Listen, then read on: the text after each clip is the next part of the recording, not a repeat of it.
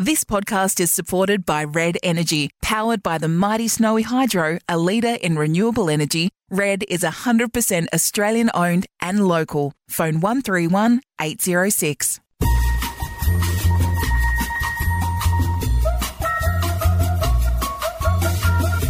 Is it just too much of a coincidence that the only AFL player to get a positive test is the one player who went home to Ireland or went overseas during the lockdown? I can't think that that's a coincidence myself. Caro, I have noticed absolutely distinctly and obviously a change in the mood in my customers, in my family, and myself. Imagine a Perth grand final.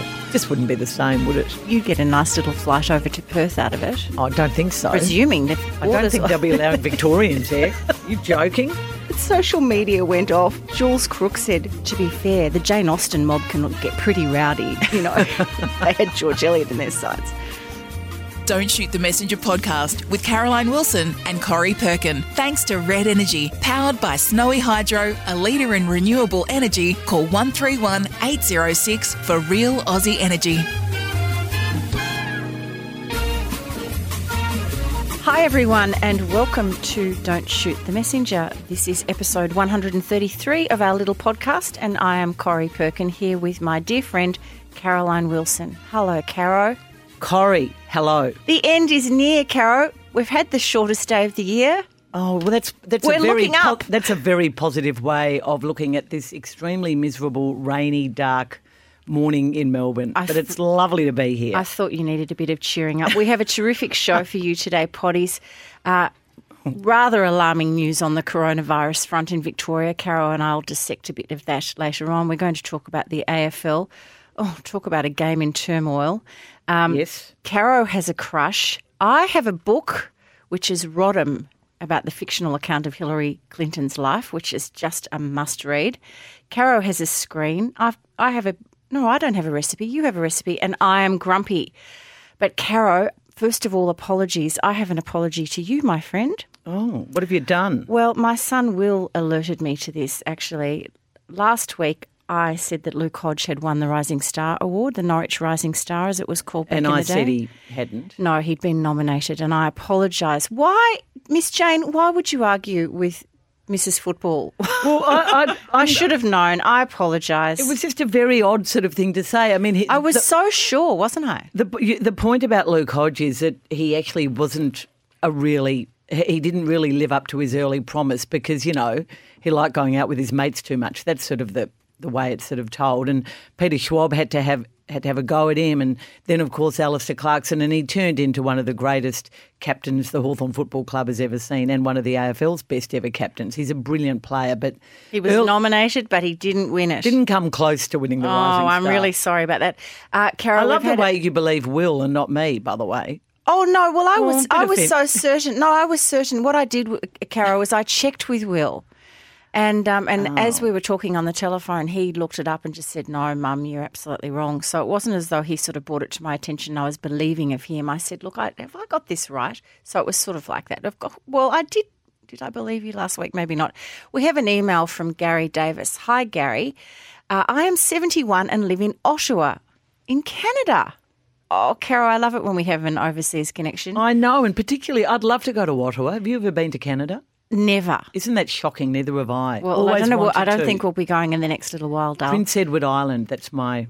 Gary Davis has a ball, has a North Bourne connection, and then he grew up in Cronulla in New South Wales. And he says um, he had a friend who was uh, a Hawthorn supporter, and that's how he came to hear about Caroline Wilson. I listened to both the Fox and Age podcasts for fun, and that, of course, led me to your Don't Shoot the Messenger, and I never miss it. I love it. Oh, thanks, Gary. He has one suggestion. In episode 132, I found that you two talked over one another too often. Given that this is audio only when you both talk, I can understand neither. I know that the show is a conversation, but sometimes the two of you are talking at the same time and it's a trouble. Look, I'm sorry, Gary. I mea culpa. I am so bad at this. I get overexcited. Caro says something, I have to butt in. No, I think you. I think you're being um, unfairly hard on yourself because on every medium in which I work, I'm told not to talk over the other person, and that is the Age Real Footy podcast that I do with Jake Niall and Michael Gleeson, 3AW football. So I actually think it might be me. I think it might. Well, it, at the very least, it's both of us. All I can say, Gary, is it's girl talk. And if you are in a room or around a table with a bunch of girls, there's a very good chance that everybody is interrupting everybody and often having two conversations at the same time. Corrie, a problem shared is a problem halved. Is that right? A problem halved. Anyway, it's both our if- fault. it's both our fault. And thank you, Gary. It's lovely to hear from you. Now, we have a couple of um, comments about my spider story last week. Linda Danvers said she was literally laughing out loud while walking to work about the huntsman story, or she calls them giant tarantulas. And Justin Irwin, who's a regular to our podcast gang um, in his correspondence. Hi, Justin and Mrs. Justin. Hope you guys are well. Uh, his spider story said when he was eight or nine, and um, his mum and dad had gone on a weekend away, and his two older sisters were given the run of the house, and there was a huntsman nest hatched in the good room, which of course the kids were normally never allowed to go into. But thousands of newly hatched huntsmen were hanging by threads. So his, his sister decided the best thing to do was to send him, little Justin, in there with a handkerchief and a can of Mortein. Oh! That's a bit cruel. I would have a nightmare about this. Talk about recurring dreams. Bad parenting. Um, so he the the Mortein didn't work, um, and they pushed him back toward the wall or something. So he had an Electrolux and worked and sucked up several thousand huntsmen while he was still covered in cobwebs and resilient babies. No wonder those hairy creatures give me nightmares. Oh, I just want to say they usually are huntsmen, not tarantulas. we don't have tarantulas no, in Victoria. No, we think. always called them that growing up, but they yeah they look huge and horrible, but you, they're do you know why I think we did? Sorry to interrupt you. Sorry about that, Gary. I've got to watch this now. There was a movie when we were growing up with the uh, the the the tarantulas took over the cities of America. Do you remember seeing that? Deadly Earnest had it on. No, I don't. night. I watch Deadly Earnest occasionally, but no, I don't. I don't remember that. I just always loved that apocryphal and probably old wives' tale, or what's it, urban myth? That's what they're called, urban myth, about the guy who got bitten by the spider on his neck, and then you know the lump got bigger and bigger and bigger, and eventually they pierced it, and you know, a thousand spiders came out. It's the most. Oh, yeah. Look, I'm not mad on them, but they don't bother me as much as you. I just, you know, thanks to Jim Wilson, I was saved that night. It was Jim Wilson, you were right, who got the spider, or who was there, who didn't really help, but who relieved my anxiety. You said he was scared as well. Of Well, he he was there. No, you're right. He was no help at all. Now, Corrie, um, how's your June challenge going? Uh, I haven't done a thing, Caro. I've been thinking a lot about Mr. Kitten. I've really nailed him. You know, slightly, slightly insecure, tie fetish, like loves a tie, pure silk. That's why he ends up in Miss Fluff's tie shop with the shopping money. Oh, that's a good he idea. He was supposed to go to the supermarket to spend it on the food, and he ends up Oh. in the tie shop. Oh, so he's like a gambling addict. Yeah, addict. but the nemesis, the nemesis, having had a fox on our roof the other night, which is in itself a whole nother story. If anybody has had a fox on their roof ever, could you please let us know? Because that was what was looking in the window after it had cli- climbed over the roof. A bit terrifying. I wonder whether whether a fox might be a good nemesis. Yeah, well, you know, we do have them. We do. have them. I, I'm, I'm sticking with the bandicoot. I'm sorry. I really like the bandicoot. But if you want to have a fox, they are naughty in a lot of different stories. I think, you know, you need to have a point of difference. But bandicoots are small, Caro. They can be mean. Uh, really, I mean, I, I'm just saying that foxes are bad in a lot of stories. I mean, they- I, I think you're typecasting foxes. How many bandicoots have you come across? You're trying to write an original. I thought it was going to have an Australian theme. Anyway, go with the fox. How's Everyone your how's your going on as you mean to go on or whatever? completely hopeless as well. I've had a terrible week. I don't know. I just feel I'm in a wintry fug. Um, I, I don't know. I'm not sort of, I don't feel as healthy as I did a week ago. I mean, I don't feel sick. I'm just tired and a bit cross with everything. and all the positive things, all the reading I was doing has fallen by the wayside. Although I have started um, Hamnet, which I'm loving. I'm so pleased. Anna from the op shop lent us that. Boy, oh boy, is her op shop going gangbusters at the moment. We'll have to get her in in the next few weeks. Um, no, I'm sort of I'm walking, but my exercise isn't what it was. I just I really need to snap out of it for July. But so no, my monthly challenge started well, continued pretty well, ended badly. Well, that is actually a sad but interesting segue to our first segment, Caro, which we're going to talk about the coronavirus in Victoria and the clusters, uh, the cluster outbreak that's occurring. Um, globally, Caro, on Sunday, we had the greatest number of cases registered since all of this began 183,000 around the world.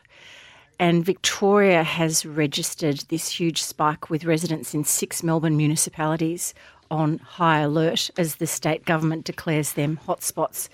And Victoria recorded 124 cases in the past seven days, with on Tuesday 17, um, which made up of Australia's 20 cases nationwide. So all of the country is looking at Victoria at the moment to how we handle this. And Norman Swan, you know, who was my crush a few weeks ago on the ABC, declared the other night this pandemic has a long way to run and there's no room for complacency or self satisfaction. Here, here, Norman.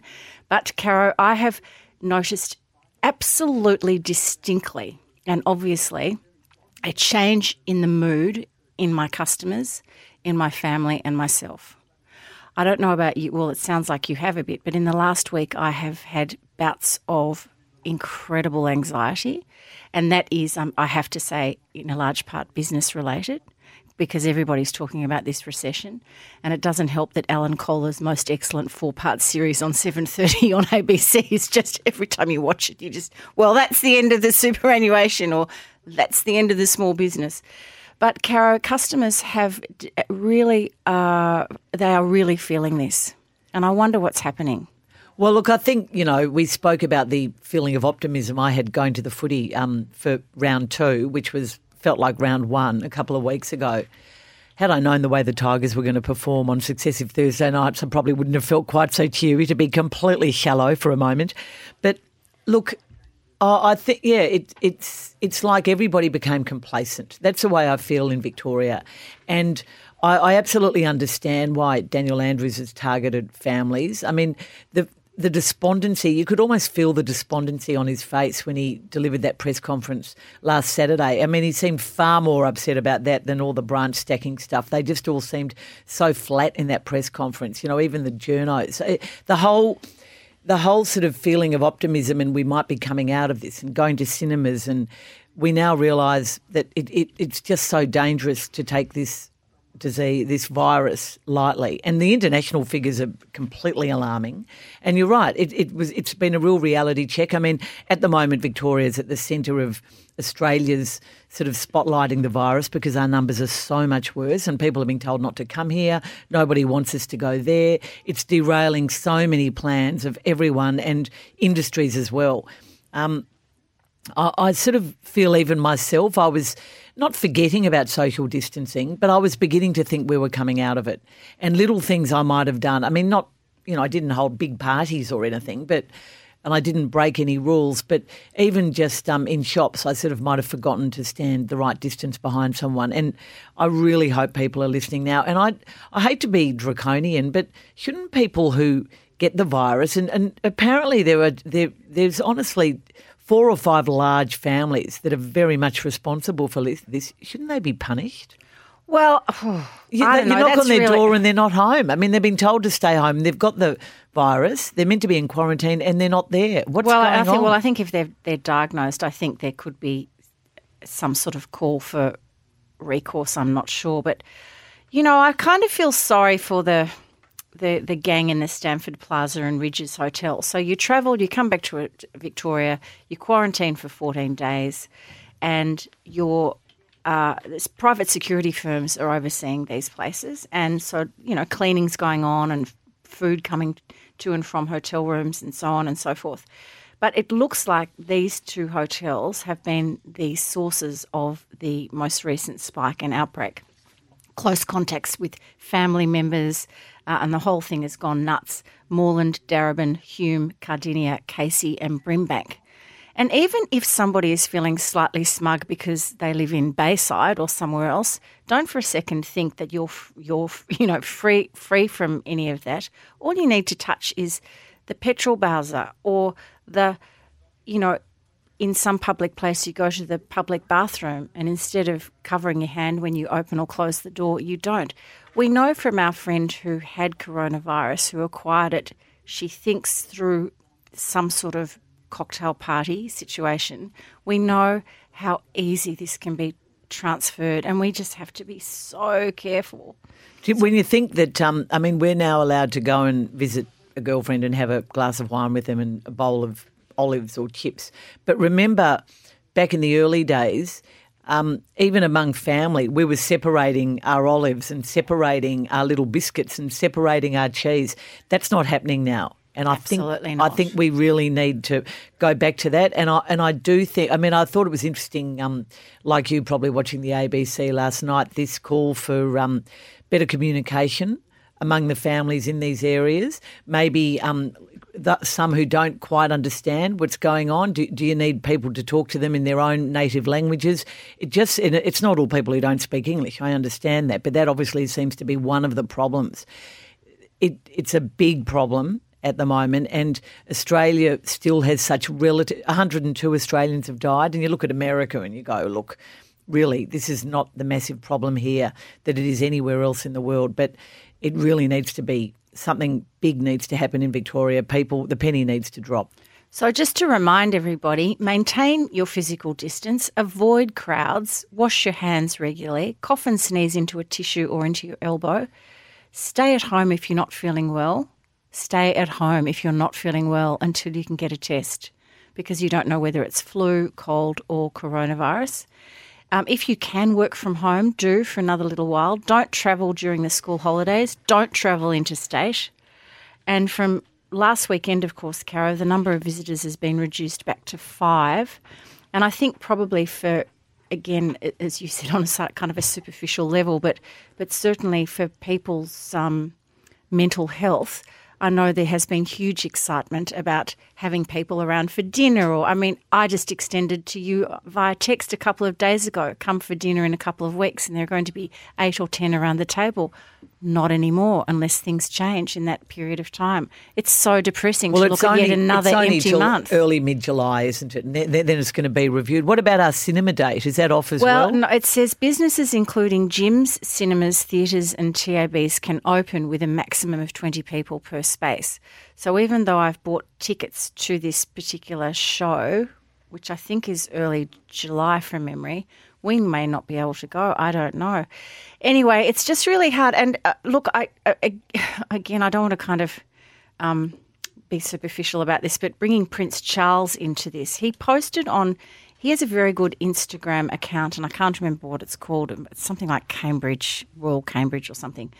But uh, or no, Royal Cornwall. I don't know. Anyway, Cambridge Royals is oh son, yeah, that's isn't the son. it? That's right. Yeah, thanks. That's Wills and Kate. He came out and said um, he sent a message to the young people of Australia, in fact, all the young people around the world. And he said, now more than ever, we need to support you all because your future is on the line. And in times of economic hardship, young people are often hardest hit, particularly when we know so many under 25s work in hospitality and tourism and they've borne the brunt of this crisis. And I thought about that, Caro, and I thought about all the young people you and I know who ha- perhaps haven't, they're still studying or they haven't got their, uh, their career job. And there they are, you know, they've lost their shift in the cafe or they, you know, they've lost their, their spot at the, you know, behind the bar. To be honest, I'm, and it's at Clarence House, by the Oh, way. right. At Oh, that's it. Clarence House. Um, yeah, I'm, I'm more worried about older Australians than I am about young kids. I mean, I, I feel that they've got their lives ahead of them. This will, this will change. Um, a lot of young people that you and I know are having fantastic ideas and looking at ways that they can, at the moment anyway, certainly while job seeker and job keepers around, use their time wisely, volunteer work, um, various ideas they're doing, stuff they're doing, not that might be community work or a fantastic production idea. You know, all sorts of stuff is going on, and they don't have superannuation to worry about. I more, I more worry for the fifty-fives to sixty-fives. That's for, for people who are really struggling at that age, who might have lost jobs and who are staring down the gun barrel of never getting a job back, or their super's been decimated, or they've had to draw on this super that they didn't think they'd have to touch till they were 70, 75. That's my focus. But I mean, I, I feel that young people might be losing a bit of heart at the moment, but they've got a lot of time to get it back. Well, you're right about the older people. Alan Kohler's episode, I think it was Tuesday night, he focused on retirement. His three talking heads are terrific, Caro, including Peter Costello. Uh, but there, there's so much gloom and doom if you're over the age of 65. And so the projection is that people who thought that they may be able to retire between 65 and 70, that's now being pushed up, up by two or three years. And of course, super is diminishing. And Peter Costello made the point well, look, at least Australia has the pension. Thank God we had that safety net of the pension. Yep. But most of us would hope that we don't have to go on the pension. Most of us would hope that we would have some life savings through our hard work over a 50 year career. It's and the other bleak area is obviously what it must be like at the moment for some people living in nursing homes when they're not able to see the family as much as they normally could. They can't go out. I mean, it, it it, it's a pretty grim situation. Hopefully, the numbers by the time we next speak, Corrie, will improve. I agree. And just before uh, just before we move on to the next topic, I just want to say in our GLT section, our bonus episode, Caro and I will have a couple of tips of a more light-hearted note about what you can do to survive what could be the second wave. Um, Corrie, I have so many tips for our GLT section this week after last week's poor performance. So Now, listen in on Saturday, everyone. I want you to tell me all about the AFL, what's happening. Connor McKenna, of course, tested positive, but then didn't. I'm confused. Tell me what's going on. Well, I must say, as this as the weekend unfolded for the AFL last weekend, I thought for the first time since the last time, which was back in about April, that this season might not finish. That the whole thing was sort of imploding. We were sitting in pre-game on Saturday, and West Coast were arcing up about um, being on the Gold Coast. They wanted to go home after round five. They were. They still don't know whether they're going to have to quarantine at that stage in hotels or their homes when they get home. They were basically banging the table and saying, "We want to go home." And I thought this is really bad for such a professional team who doesn't normally complain, for their coach and one of their senior players to be being so negative on the eve of a game was, I thought, really disturbing. The numbers in Victoria were bad, and we were waiting for a Daniel Andrews press conference. And then by the end of the afternoon or mid afternoon, in fact, the, the news broke, I think, while Daniel Andrews was delivering his press conference. Um, that um, Connor McKenna had tested positive for COVID 19. This is a bizarre story. As we sit here today, Connor McKenna's in quarantine. He tested negative quite a few times. Then there was an irregularity. Then he tested positive, and now he's tested negative again. Now, I don't think once you've tested positive, there's any any doubt that you at some point had coronavirus. Was he coming to the end of coronavirus? How did he catch it? Isn't is it just too much of a coincidence that the only AFL player to get a positive test is the one player who went home to Ireland or went overseas during the lockdown. I, I can't think that that's a coincidence myself. Um, rumours that Connor McKenna might have been doing more than he has told the authorities he was doing in terms of human contact. Maybe he was really doing the wrong thing. Who knows? One other player, as we speak, has been quarantined as well. And look, Who was I- his training partner? And they they had um, Yep. uh, physical tackles, didn't they? Yes. So it was unfortunate that it was Essendon of all clubs to have caused a game to be shut down, which is what happened on Sunday because Essendon and, you know, what happened back in 2012, 2013, you know, it was just really unfortunate that it was them. But they seem to have been incredibly diligent and compliant. Every club now has a compliance officer, COVID compliance officer. Theirs is very good and she seems to have done her job. So the damage as we sit here today has been minimalised. But it surely will happen again. I mean, surely we're going to get another positive test, and how is it going to affect the AFL? This is, you know, it, it's it was just an incredibly gloomy weekend, really, for the AFL, and you know, not being able to deliver for Channel Seven, who ended up getting a substandard game, it was it was tough for everyone concerned. If there's any positive out of this, I guess it's the fact that the AFL, working with the Department of Health and Human Services, that's what it is, isn't it? DHHS. Yes. Has uh, it- the system is actually working pretty well when you think about how players have been told to train, how teams have been isolated, how what seemed to us on paper three or four weeks ago an absolutely bizarre uh, procedural strategy that they had come up with how we're going to get this game up and running and also training as well. It seems that this has worked to some extent. Like the system is working. Essendon may be able to play, put up a team this week and play. Uh, oh no, they will. The game will go ahead. Yeah. And so maybe if there are other outbreaks, again, they may be containable. I am worried about the mental health, getting back to that issue, of the players and coaches and so on who are being isolated from their families. If you imagine you've probably got a family, maybe a, young baby or something back in another state, and they are suffering, they are feeling alone and isolated and anxious because we all are. Well, that's clearly the problem with West Coast. Uh, not so much Fremantle, who seem to have a lot younger players and fewer players with families. They've been told their families can come and live in the hubs, but it's not ideal. Look, the situation's not ideal, but I still think it was a bad look for West Coast to be so negative and complain when they are living in a resort. I know it's boring but they can go and surf and play golf and go swimming and go fishing if they want to. They can go and go for a long walk and get a coffee. And Caro, they have a job. They have a job.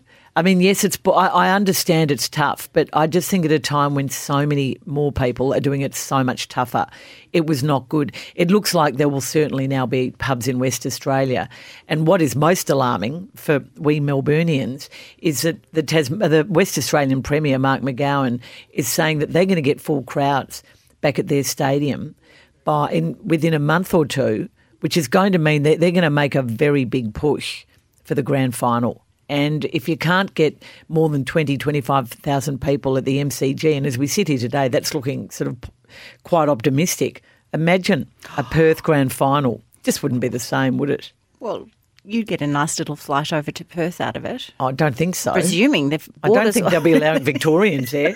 you joking? No, I'll be watching it on the television if it's in Perth. Caro, you have a crush, and uh, we'd like to thank our sponsors of our little podcast, Red Energy.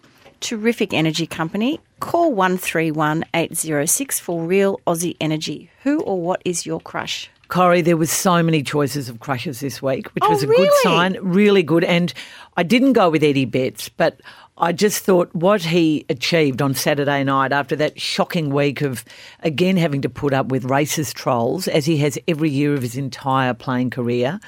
I thought that was a very, very. He, he bounced back on Saturday night in Carlton's narrow win over Geelong and performed the match saving tackle, which was just unbelievable. I was also really impressed by Ben Amarfio, the North Melbourne chief executive, who basically, in a really traumatic interview with the Herald Sun, talked about the racism he has suffered as a child, as a teenager, and even in his adult life. Horrific stories about being in footy teams and players not wanting to share drink bottles with him, etc. So they were both very impressive. But no, I've gone back to the world to my all time favourite, David Stratton, who, as you know, he's been writing, the film critic has been writing some brilliant movie columns over COVID. He's not reviewing movies anymore. And he just wrote a brilliant one on the weekend. So I want to mention him again. He writes in the Weekend Review in The Australian, but he wrote a great piece about um, movie stars who play against type and he's selected a whole lot of stories. He looks at Tom Cruise in Collateral. He looks at Julie Garland in Judgment at Nuremberg when she plays that incredible role of the Jewish Holocaust survivor. Um, Deanna Durbin and Gene Kelly in a movie called Christmas Holiday, which is far more sinister than it sounds. Anyway, David Stratton, you can do a lot worse than buying the Weekend Australian every week just to read him. His columns have been brilliant. I can imagine when you saw the title of that column, your little eyes would have lit up, Caro. Oh, look, honestly, been, you would have loved to have written a, a, one like that. Oh, every column, he's had some brilliant ideas, and a lot of them um, invoke them his own memories of going to the cinema as a child. They've been fantastic. So that's my crush of the week. But Corrie, for Red Energy, call one three one eight zero oh six for Real Aussie Energy. You have a book as part of our book screen and food segment, which I, is now starting. I do. BSF, welcome down. Now, Rodham, a novel by Curtis Sittenfeld. Caro, you know Curtis Sittenfeld. She is uh, an author in probably her 40s. She was born in Ohio in the US. And um, you might remember her, she wrote a few years ago a book called American Wife, which was the tale of Alice Blackwell, a fictional character who she loosely based on the firm, former First Lady Laura Bush. Great book, love that. And Rodham is her latest. And again, she's looked to the uh, political women of America, and her subject is Hillary Rodham Clinton. And what she's done here, Caro, is imagined a parallel universe for Hillary Rodham, a young, bright young law student from Yale who falls in love with a very charismatic, tall, handsome young student, Bill Clinton. They have a an affair, a relationship of about two or three years. He asks her a couple of times, Will you marry me? He is at this stage a serial flirt and a little bit more. I won't give too much away. And Could Hillary, have told you that, Dr. Dog. and Hillary decides. Sorry about that, Gary from Ottawa. Um, and he decide, she decides that she will not marry him, and so she goes on to have a very interesting career. Oh, All sorts of sliding doors Well, thing. kind of. Yes, I mean the sliding doors. We don't read the two, the real and the actual, but we know the real. We know what happens. So, the, look, do I love this book? I wouldn't say I loved it, but I could not put it down, Caro. A couple of the sex scenes between Bill and young Bill and young Hillary, I found slightly disturbing because it's a bit like imagining your mum and dad in bed, or John and Janette Howard, or you know, like these like eminent people in our lives, world leaders, and I just don't really want to hear how Hillary has an orgasm in the car. But look, apart from that, it's really gripping this book because it raises for people of women of yours and my age in particular. We can remember when it was so tough for women to break the glass ceiling. And Hillary does, not just as a law professor, but also in her next career, which I can't give away. It's a terrific read. I couldn't put it down as I said, and um, it's Rodham by Curtis Sittenfeld. Now, what's your screen, Caro? Well, it's um an amalgam, really. I think I think given that Mrs. America is just finished, and we both absolutely loved it. Did you see the last episode? Uh, thank goodness you and I haven't seen each other to have a chat about this. I've been dying to workshop it, and I don't want to give anything away, potties, but I had tears. I thought Cate Blanchett's final scene in the kitchen is one of remarkable performance. It's one of her great performances, isn't it? I, I see that um, Gloria Steinem has panned the series and said that it's given far too much credit to Phyllis Schlafly. And she said it was the insurance companies that destroyed the Equal Rights Amendment, which still hasn't got all the states as we sit here now in 2020, which is incredible. But what was really sad was um, all the stuff at the end, you know, when they show the photos of the real people and what what happened, that never never before or since have the women had a bigger influence in the American political system. That it just it just no longer is happening. So for that reason alone, I think it was a fa- and I think some of the performances were absolutely brilliant. But there's been a lot of the films and TV series that have come out over the last couple of years, and a couple more coming out soon, Corrie. And I just think it's really interesting. So, the Me Too movement had the loudest voice, which was brilliant, with Russell Crowe playing Roger Ailes, and then of course there was Bombshell, similar story, focusing on some of the different women. Did you see that? Yeah, I did. I liked it. I didn't love it. Um, but it, it was good. Naomi Watts was in that. Um, she she was really good. So was Nicole Kidman. Um, obviously, the assistant is one I haven't seen, but this is a sounds like a very creepy rendition of a Harvey Weinstein type boss who you never see, and the assistant who is his assistant and what she has to do and the way she is treated. And she works, I think, for a big film producer or a big a big agent. I can't remember, but it, it's had very very good reviews. But I think it's quite slow moving. Is this a film to come? Film, Right. film. Yep. Then it's an American film. Then, of course, um, I saw Suffragette a few years ago, which focused on some of the unsung heroes of the suffragette movement. Was that the one with Meryl Streep? Yeah, she she played um, Emily Pankhurst. Pankhurst, that's it. But it more focuses on other women. That was a really good film. There's a new one coming out with Keira Knightley called Misbehaviour, and this centres around the Miss World pageant of 1970 when a group of women stormed onto stage and protested. And Keira Knightley plays a conservative young woman who becomes embroiled in the women's movement. So there seems to be now a, a, plethora, and there'll be more Me Too movies, I'm sure. I'm sure. Um, coming out and sort of showing things from the women's point of view. But of all of them, I just found Mrs. America and some of the performances absolutely brilliant. I know some of the characters were sort of amalgams of people and made up, but particularly, you know, Betty Friedan and obviously Phyllis Schlafly, I just thought were fabulous. Carol, it's been 50 years since the women's movement really took hold of this planet and shook it around. And isn't it fantastic that finally we can look at it from an historical perspective with uh, biases or intelligence or whatever and dissect it for what it was, which was, you know, when you think about it, you and I were kids, but I can remember my mother going off to women's electoral lobby meetings in, in Beaumaris back in the day uh, how women just put down their aprons and said enough. Well, yes. and, and, then all the legislation that followed. Now we can argue, as older feminists, that we haven't gone far enough, and that there are still so many battles. But when you think about where we were and where we went in that short period of time, which Mrs. America covers, it's really quite extraordinary what was achieved.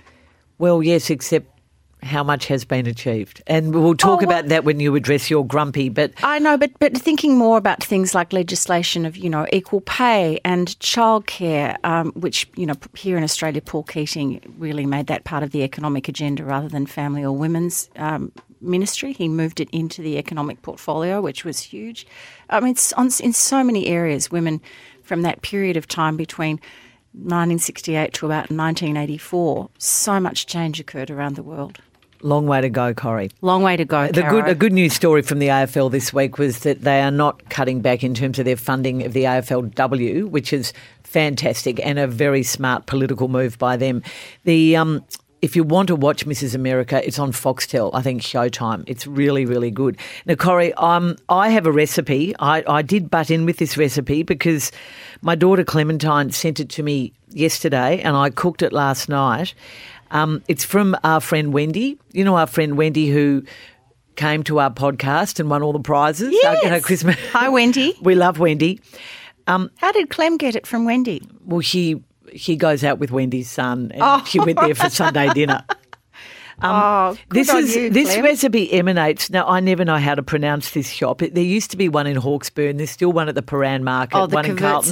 Vista, Gr- Gr- it's spelled G E W I R Z. Oh dear me.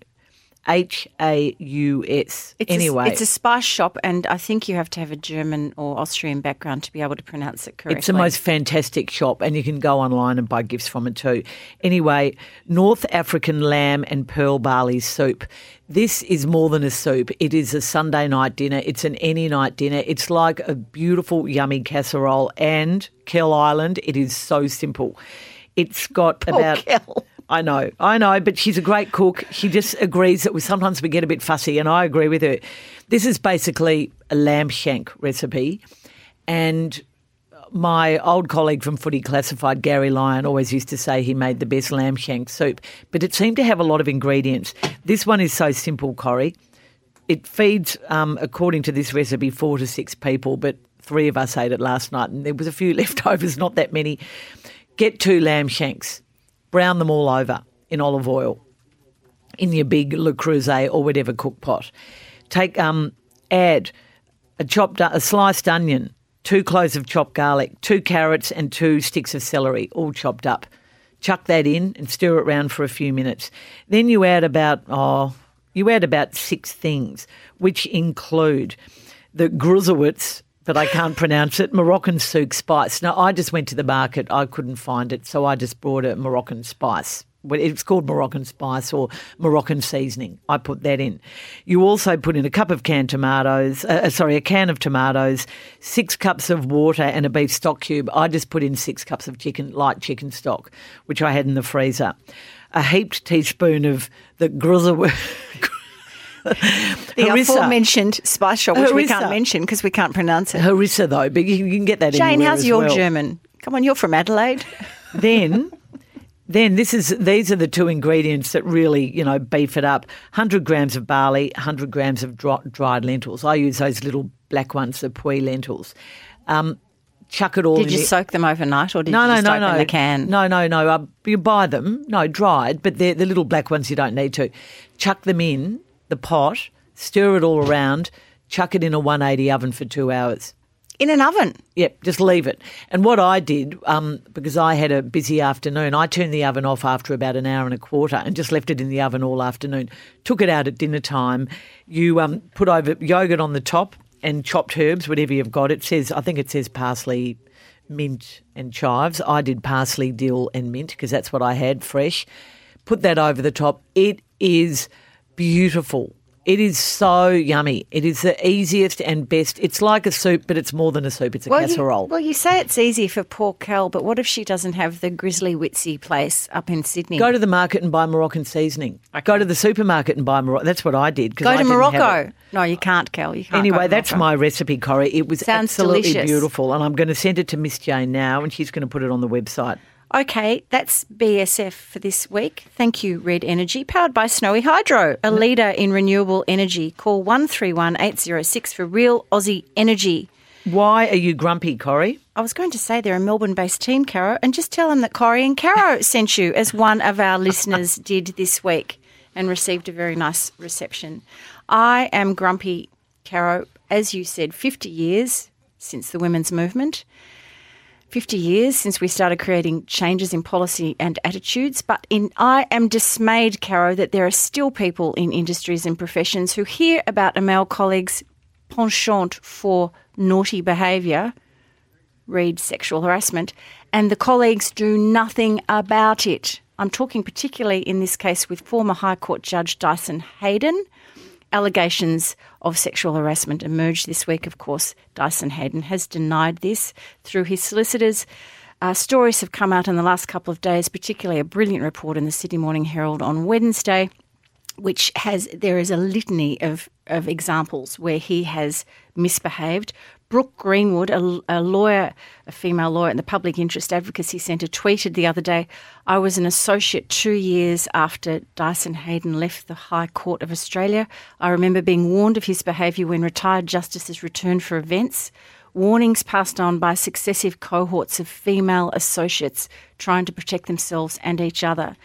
Now, my beef here, my grumpiness, Caro, is not so much with the females. You and I uh, have been in positions ourselves as young reporters in male-dominated newsrooms, and working in uh, in in places like the AFL. We have been subjected to sexual harassment or innuendo, and we were too fearful to speak up, or maybe we didn't. The culture was that we didn't. I, these stories are an anathema to me. I, I'm horrified by this, and I don't remember. I don't blame the women. anything like this. I don't blame the women, but a number of these women who have, uh, the six women who have uh, made these allegations against Dyson Heydon while he was at the High Court, they have been believed, they have been verified, and the Chief Justice of the High Court, to her credit, has apologised to the women and talked to each one of them individually. I think Chief Justice Susan Kiefel is uh, has her behaviour has been exemplary in this, and the High Court's response has been wonderful.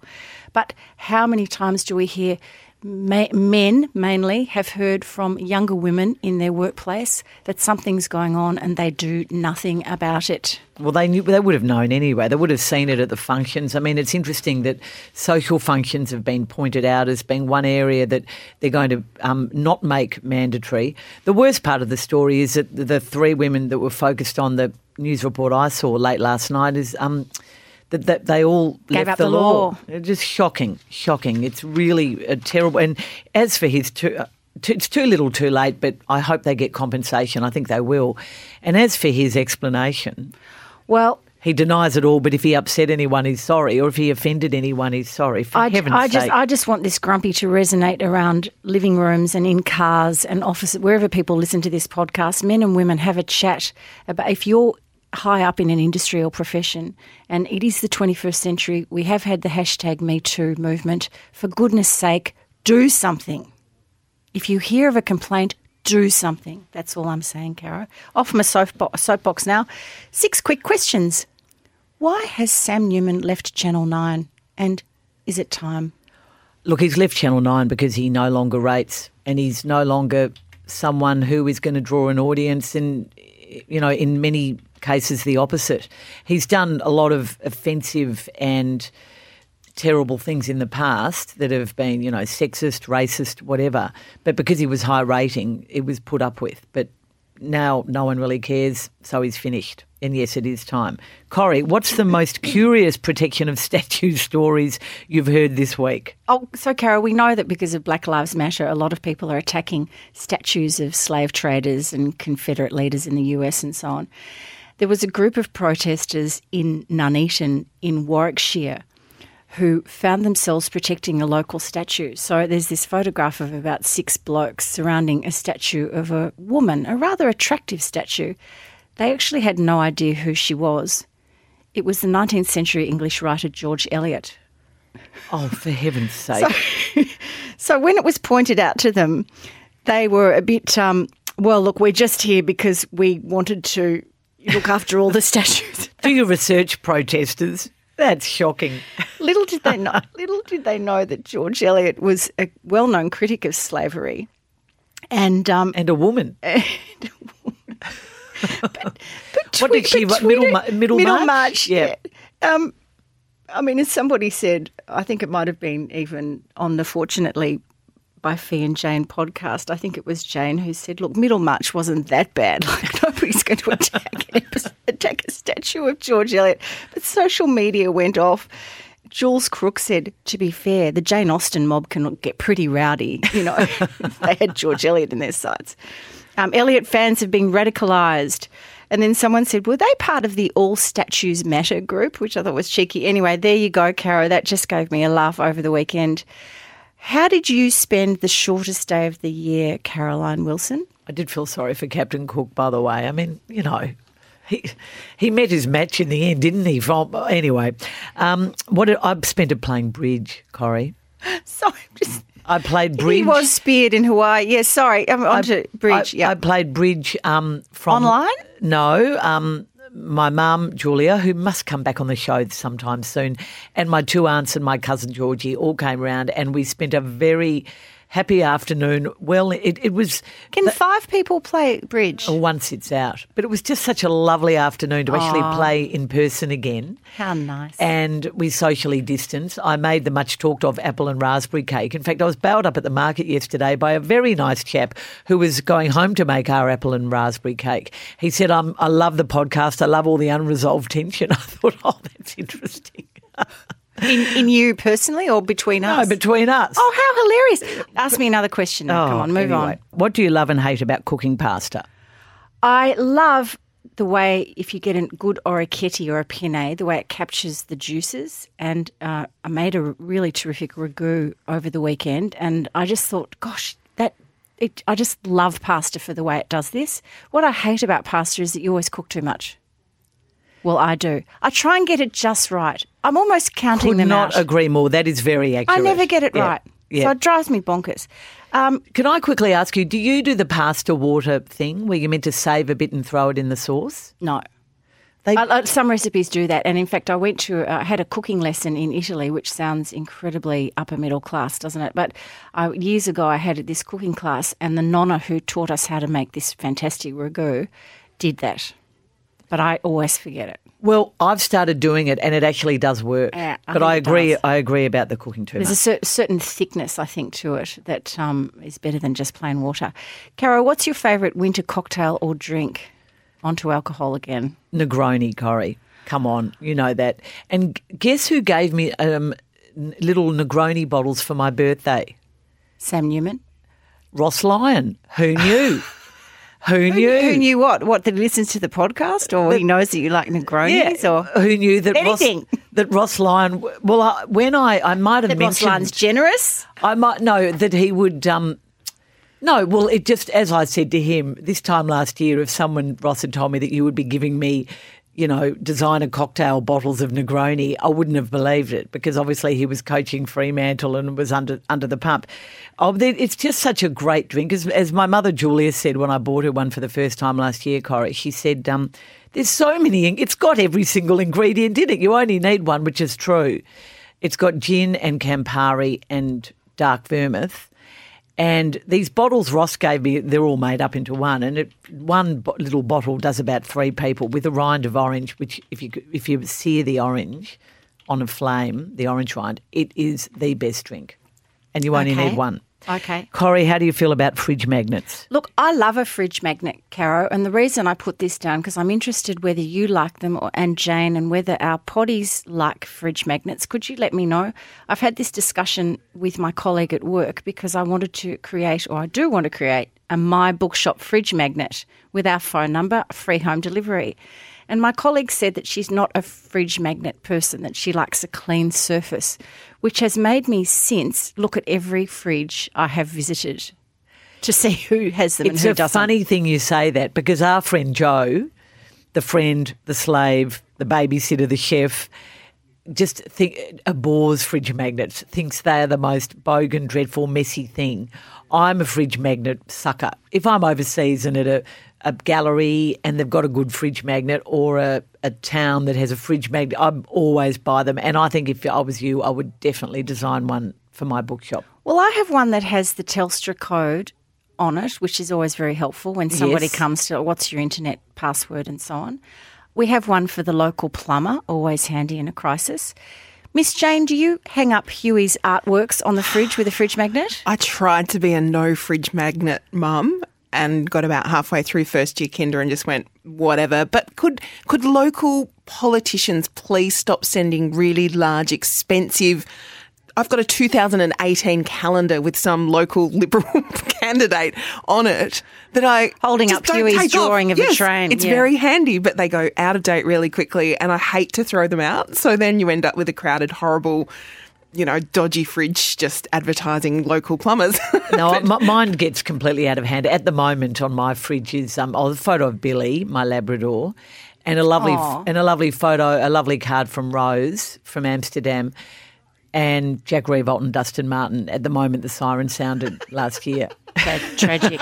tragic. It's still there. So, Potties, we'd love to hear from you about the fridge magnet thing. And in fact, that is a nice segue to our conclusion of our podcast because we will invite you here and now to give us some feedback and comments. We love hearing from you guys.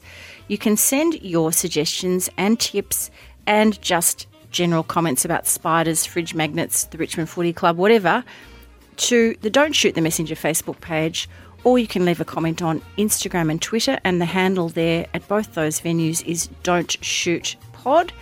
You can uh, email us as Gary Davis did from Ottawa. Hi, Gary, again. Thanks for your lovely note.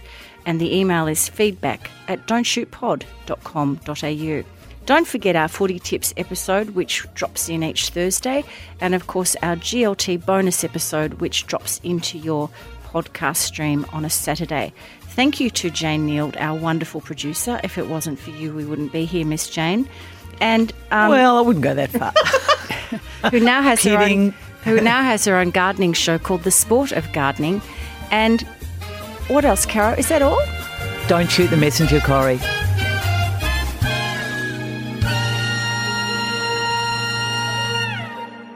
This podcast is supported by Red Energy, powered by the mighty Snowy Hydro, a leader in renewable energy. Red is 100% Australian owned and local. Phone 131 806. If you love an insightful podcast, Red Energy's podcast lifestyle series is for you. Real estate, cooking, parenting, home design, plus the sport of gardening with Dale Vine. I never thought I'd say it, Jane, but compost is on trend at the moment. It is uh, it is as cool as a hairstyle by Dustin Martin, I can tell you. Powered by Snowy Hydro, a leader in renewable energy, switch to Aussie owned Red Energy today. Red Energy's podcast lifestyle series, available wherever you get your podcasts and the SEN app.